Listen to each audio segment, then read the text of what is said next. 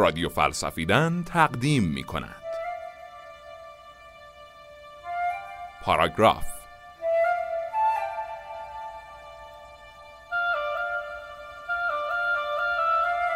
زرافت جوجه تیغی به روایت ملیکا خوشنژاد.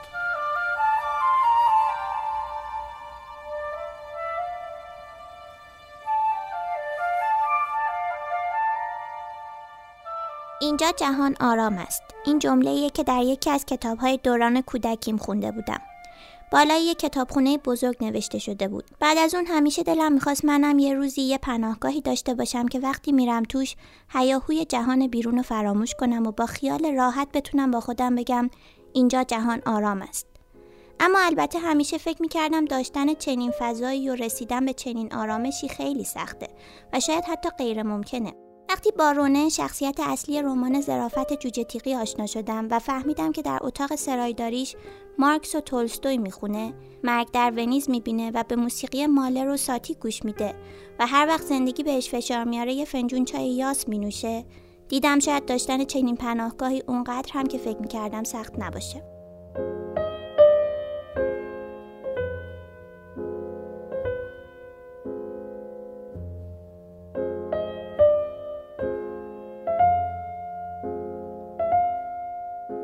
زرافت جوجه تیقی بدون شک یکی از بهترین کتاباییه که توی زندگیم خوندم و کمابیش می‌تونم بگم با تک تک جملاتش زندگی کردم.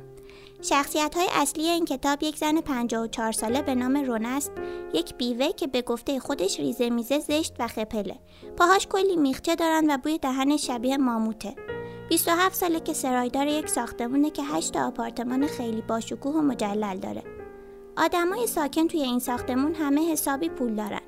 و البته رفتاری که بارونه دارن دقیقا شبیه رفتاریه که انتظار داریم آدمای پولدار با یه پیرزن زشت که البته سرایدارشون هم هست داشته باشن هیچکس نمی‌دونه رونه چقدر فرهیخته است و البته رونه هم تلاشی برای به رخ کشیدن اطلاعات وسیعش نمی‌کنه.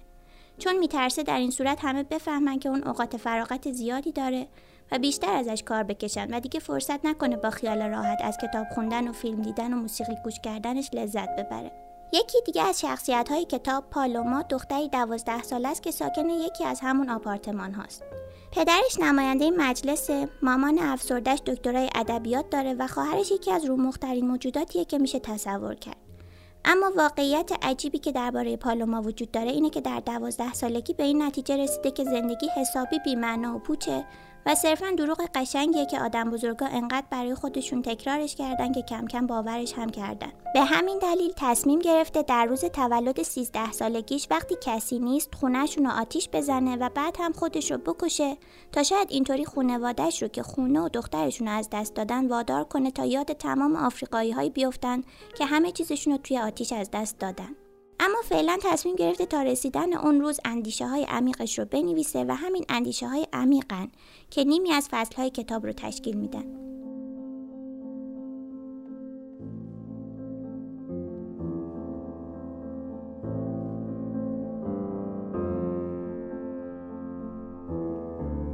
مثلا در یکی از اندیشه های عمیقش می نویسه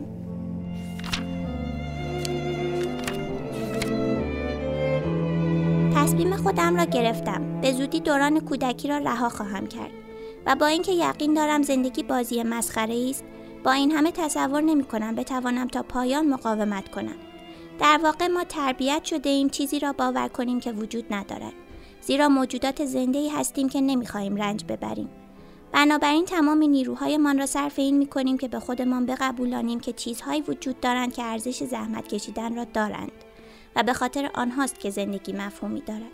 فکر کنم قابل حدسه که روند ماجراهای کتاب به شکلی پیش میره که در نهایت رونه و پالوما با همدیگه آشنا میشن و این آشنایی زمینه تغییر زندگی جفتشون رو فراهم می‌کنه. اما من نمی‌خوام درباره چگونگی این آشنایی حرف بزنم. بیشتر دلم می‌خواد درباره دیدگاه رونه و پالوما و تفاوتی که با همدیگه دارن صحبت کنم.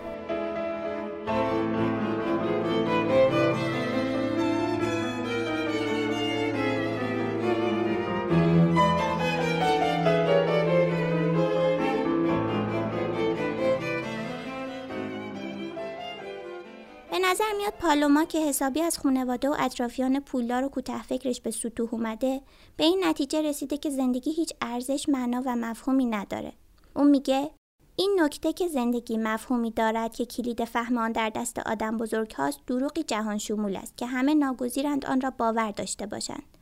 وقتی در بزرگسالی آدم متوجه می شود که این گفته غلط است دیگر خیلی دیر شده است. معما کشف ناشده باقی می ماند ولی تمام نیروی موجود در راه کارهای احمقانه به هدر رفته است. چیزی جز خود بیهس کردن تا آن حدی که انسان بتواند با تلاش در پنهان کردن این واقعیت که زندگی هیچ مفهومی ندارد باقی نمیماند. در نتیجه انسان فرزندان خود را گول می‌زند تا بهتر بتواند خودش را قانع کند. البته پالومای ناامید هم نمی‌تونه سهرامیز بودن برخی پدیده های زندگی انسانی رو نادیده بگیره. مثلا زیر و بمها و زرافت های فرهنگ ژاپنی، چای گل یاس، جادوی دستور زبان و بیش از هر چیز موسیقی. از طرف دیگه همونطور که گفتم رونه حسابی فرهیخته است. با اینکه هیچ وقت تحصیلات آکادمیک نداشته انقدر جسته گریخته کتاب خونده که الان واسه خودش یه پا استاده گرچه خودش هم اعتراف می‌کنه که از چیزهایی که فهمیده اطمینان چندانی نداره.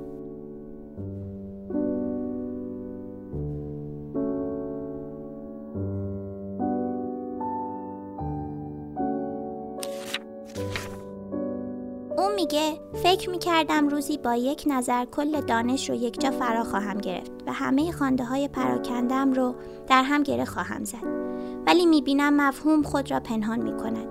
آنچه اساسی است از من میگریزد و بیهوده است که همان سطرها را دوباره و چند باره بخوانم. می‌بینم باز هم مفهوم های آنها هر دفعه بیشتر از من فرار می‌کنند. با این همه هنوز من احساس پیرزن دیوانه ای را دارم که خیال می کند همه دانش های جهان در چند تش جمع شده است.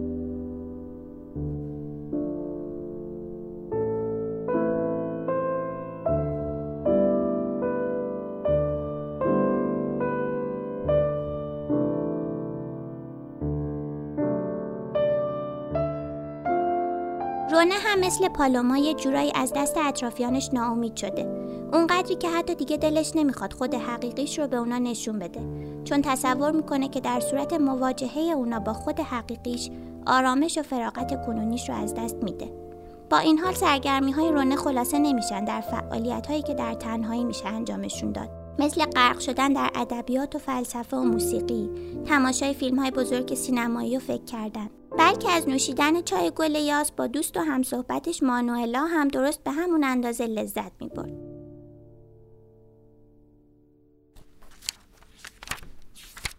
این بویدن عطر چای نوشیدن آن استراحت کردن دوباره چای برای خود ریختن و آن را مزه مزه کردن هم هرچند برای یک بار برای ما تولد زندگی دیگری است این لحظه ها پرانتزهای سهرامیزی در زندگی که قلب و روح را به هیجان می آورند.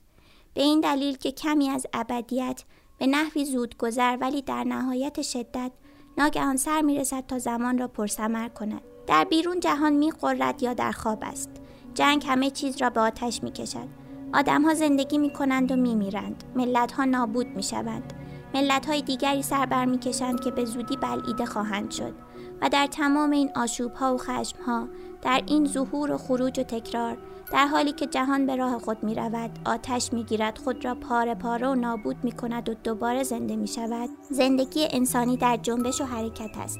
پس فنجان چای خودمان را بنوشیم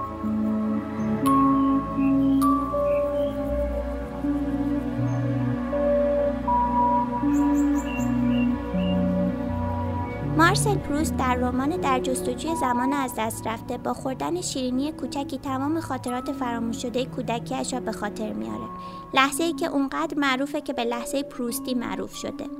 پروست در توصیف ارزش چیزهای کوچک و بیمعنایی مثل مزه کلوچه‌ای که در کودکی خورده و نقشی که در خاطرات ذخیره شده در ناخودآگاهش بازی می‌کنن می‌نویسه و ناگهان خاطره سر رسید. آن مزه از آن کلوچه هایی بود که صبح یک شنبه در کومبره هنگامی که به اتاق املئونی می رفتم تا به او صبح خیر بگویم در چای یا زیسفون می خیساند و به من می‌داد. تا آن را نچشیده بودم از دیدنش هیچ یادی در من زنده نشده بود. شاید از آن رو که بارها پس از آن چنین کلوچه هایی را بی آنکه بخورم در شیرینی فروشی ها دیده بودم و تصویرشان از روزهای کومره جدا شده و به خاطره روزهای اخیرتری پیوند یافته بود.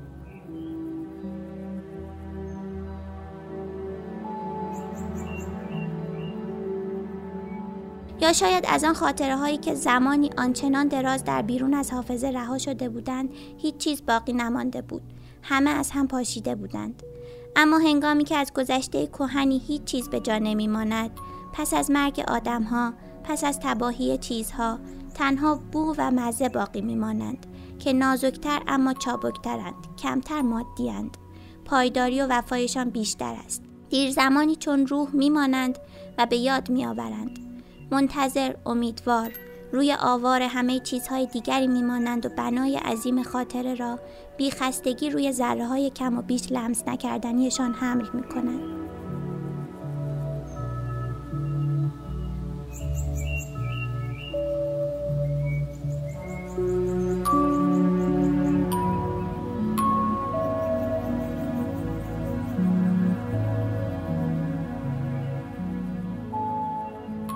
ما توی زندگی چنین لحظه هایی رو تجربه کردیم.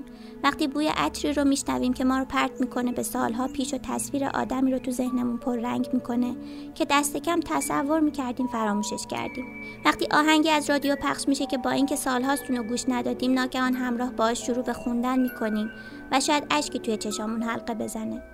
یا خوردن شیرینی کوچیکی که طعم شیرینی های دستپخت مادر بزرگ تو بچگیمون می‌دادن. انگار که توی زمان سفر می‌کنیم و همه چیز رو به همون شفافیت گذشته تجربه می‌کنیم. روست به کمک مزه یک شیرینی کوچیک بی اهمیت تمام زندگیش رو به خاطر میاره و رونه با نوشیدن چای ابدیت رو توی لحظه ها تجربه می‌کنه. نوعی تجربه کردن زمان که به شدت منحصر به فرد و سهرامیزه زیبایی در کجاست؟ در چیزهای بزرگ که مثل دیگر چیزها محکوم به نابودیند یا اینکه در چیزهای کوچک که بی ادعا در همه موارد می توانند در لحظه ها گوهری از ابدیت را خاتم کاری کنند. چای نوشابه مخصوص داراهاست ولی نوشابه ندارها هم هست. بنابراین این فضیلت بسیار بزرگ را دارد که در پوچی زندگی ما رخنه ای ایجاد کند و لحظه ای از هماهنگی آرامش بخش به وجود آورد. آری فلک برای پوچ نشان دادن هستی دسیسه میچیند. جانهای گم شده به سوی زیبایی نشستند. ناچیزی ما را احاطه کرده است. بنابراین یک فنجان چای بنوشیم. سکوت حاکم است. صدای باد که در بیرون میوزد به گوش می‌رسد. برگ های پاییزی زمزمه کنان به پرواز در میآیند. گربه در نوری گرم و بخش خوابیده است. هر جرعه چای به زمان عظمت میبخشد. یکی از نکات جالب کتاب اینه که رونه در طول مطالعات فلسفیش هوسر رو کشف کرده و در تلاش تا از پدیدارشناسی اون سر در بیاره. جای تعجب نداره که رونه هم مثل خیلی از ما چندان از حرفای هوسر سر در نمیاره ولی حسابی باش درگیر میشه. میشه اینطور فکر کرد که با توجه به اینکه پدیدار شناسی به شکل خیلی ساده داره به این مسئله اشاره می‌کنه که ما راهی برای فهم چیزها توی واقعیت خودشون نداریم و بهتره با پدیدارها اونطور که در آگاهی ما ظاهر میشن سر و کار داشته باشیم و به اصطلاح جهان اشیاء فی نفسه رو توی پرانتز بذاریم می‌تونیم متوجه ارتباطی که بین قصه زندگی رونه و این مکتب فلسفی وجود داره بشیم. چطوری؟ خیلی ساده. شاید بشه اینطور گفت که هیچ کس نمی‌تونه به واقعیت درونی رونه پی ببره.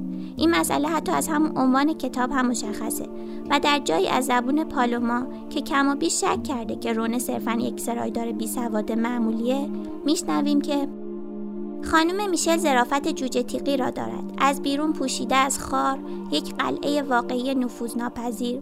ولی احساسم به من می‌گوید که از درون او به همان اندازه جوجه تیقی ظریف است. حیوان کوچک بیحال به شدت گوشگیر و بی اندازه ظریف.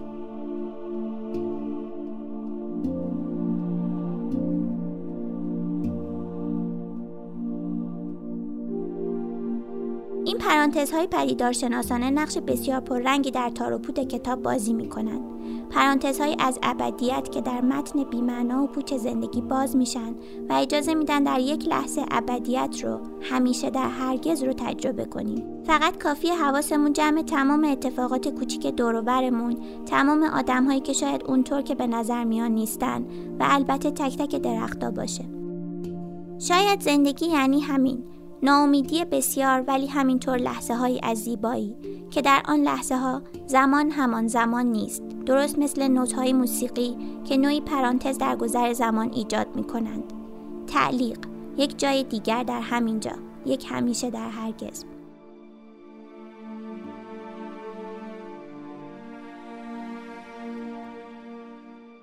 شاید باید آشوب جهان رو بپذیریم. شاید باید چای گل یاس بنوشیم و موسیقی گوش کنیم. شاید باید به دنبال یافتن و کشف کردن انسانها اونطور که واقعا هستن باشیم. شاید باید پرانتزها رو کشف و همیشه در هرگزها رو تعقیب کنیم.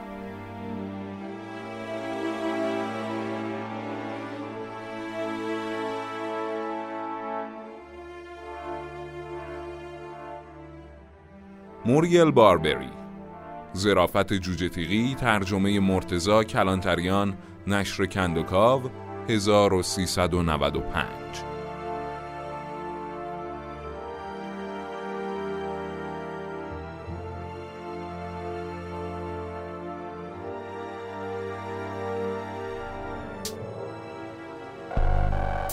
رادیو فلسفی در پاراگراف.